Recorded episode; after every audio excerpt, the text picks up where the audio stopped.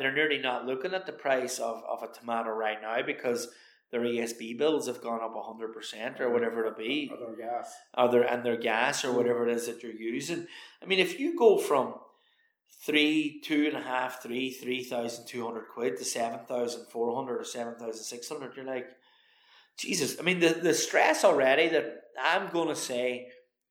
100% or 95% of kitchens in Ireland and the world, but let's just talk about Ireland today, are short staffed. You're they're waking up every day worried about service. Mm. And you do.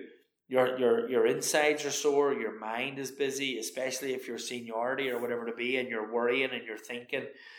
And that's how you feel when you've got all the staff that you need. Mhm. What corners do you now need to cut if you are down a guy? I mean, I had somebody from one of the, the most prestigious hotels in the country with one of the most exciting restaurants to come o- about to open on holiday last week. And the chef that was going to take over let him down on the first week of his holiday, and two others followed. So he lost three chefs a month out from opening what is going to be a very exciting, beautiful, beautiful restaurant. That is heartbreaking.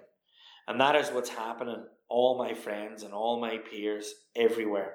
And I know it'll be happening to me. I mean, I have a, I'm really lucky with a core group of people that I have in France, and you know they're in situ and, and you know they're looked after well.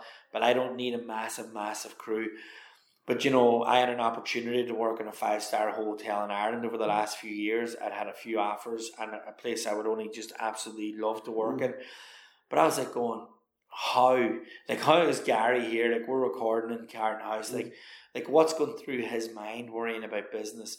Because it's one thing to have everybody and you're taking in all the business and you spend all this money and you have this unbelievable property. You want to be able to deliver them for guests.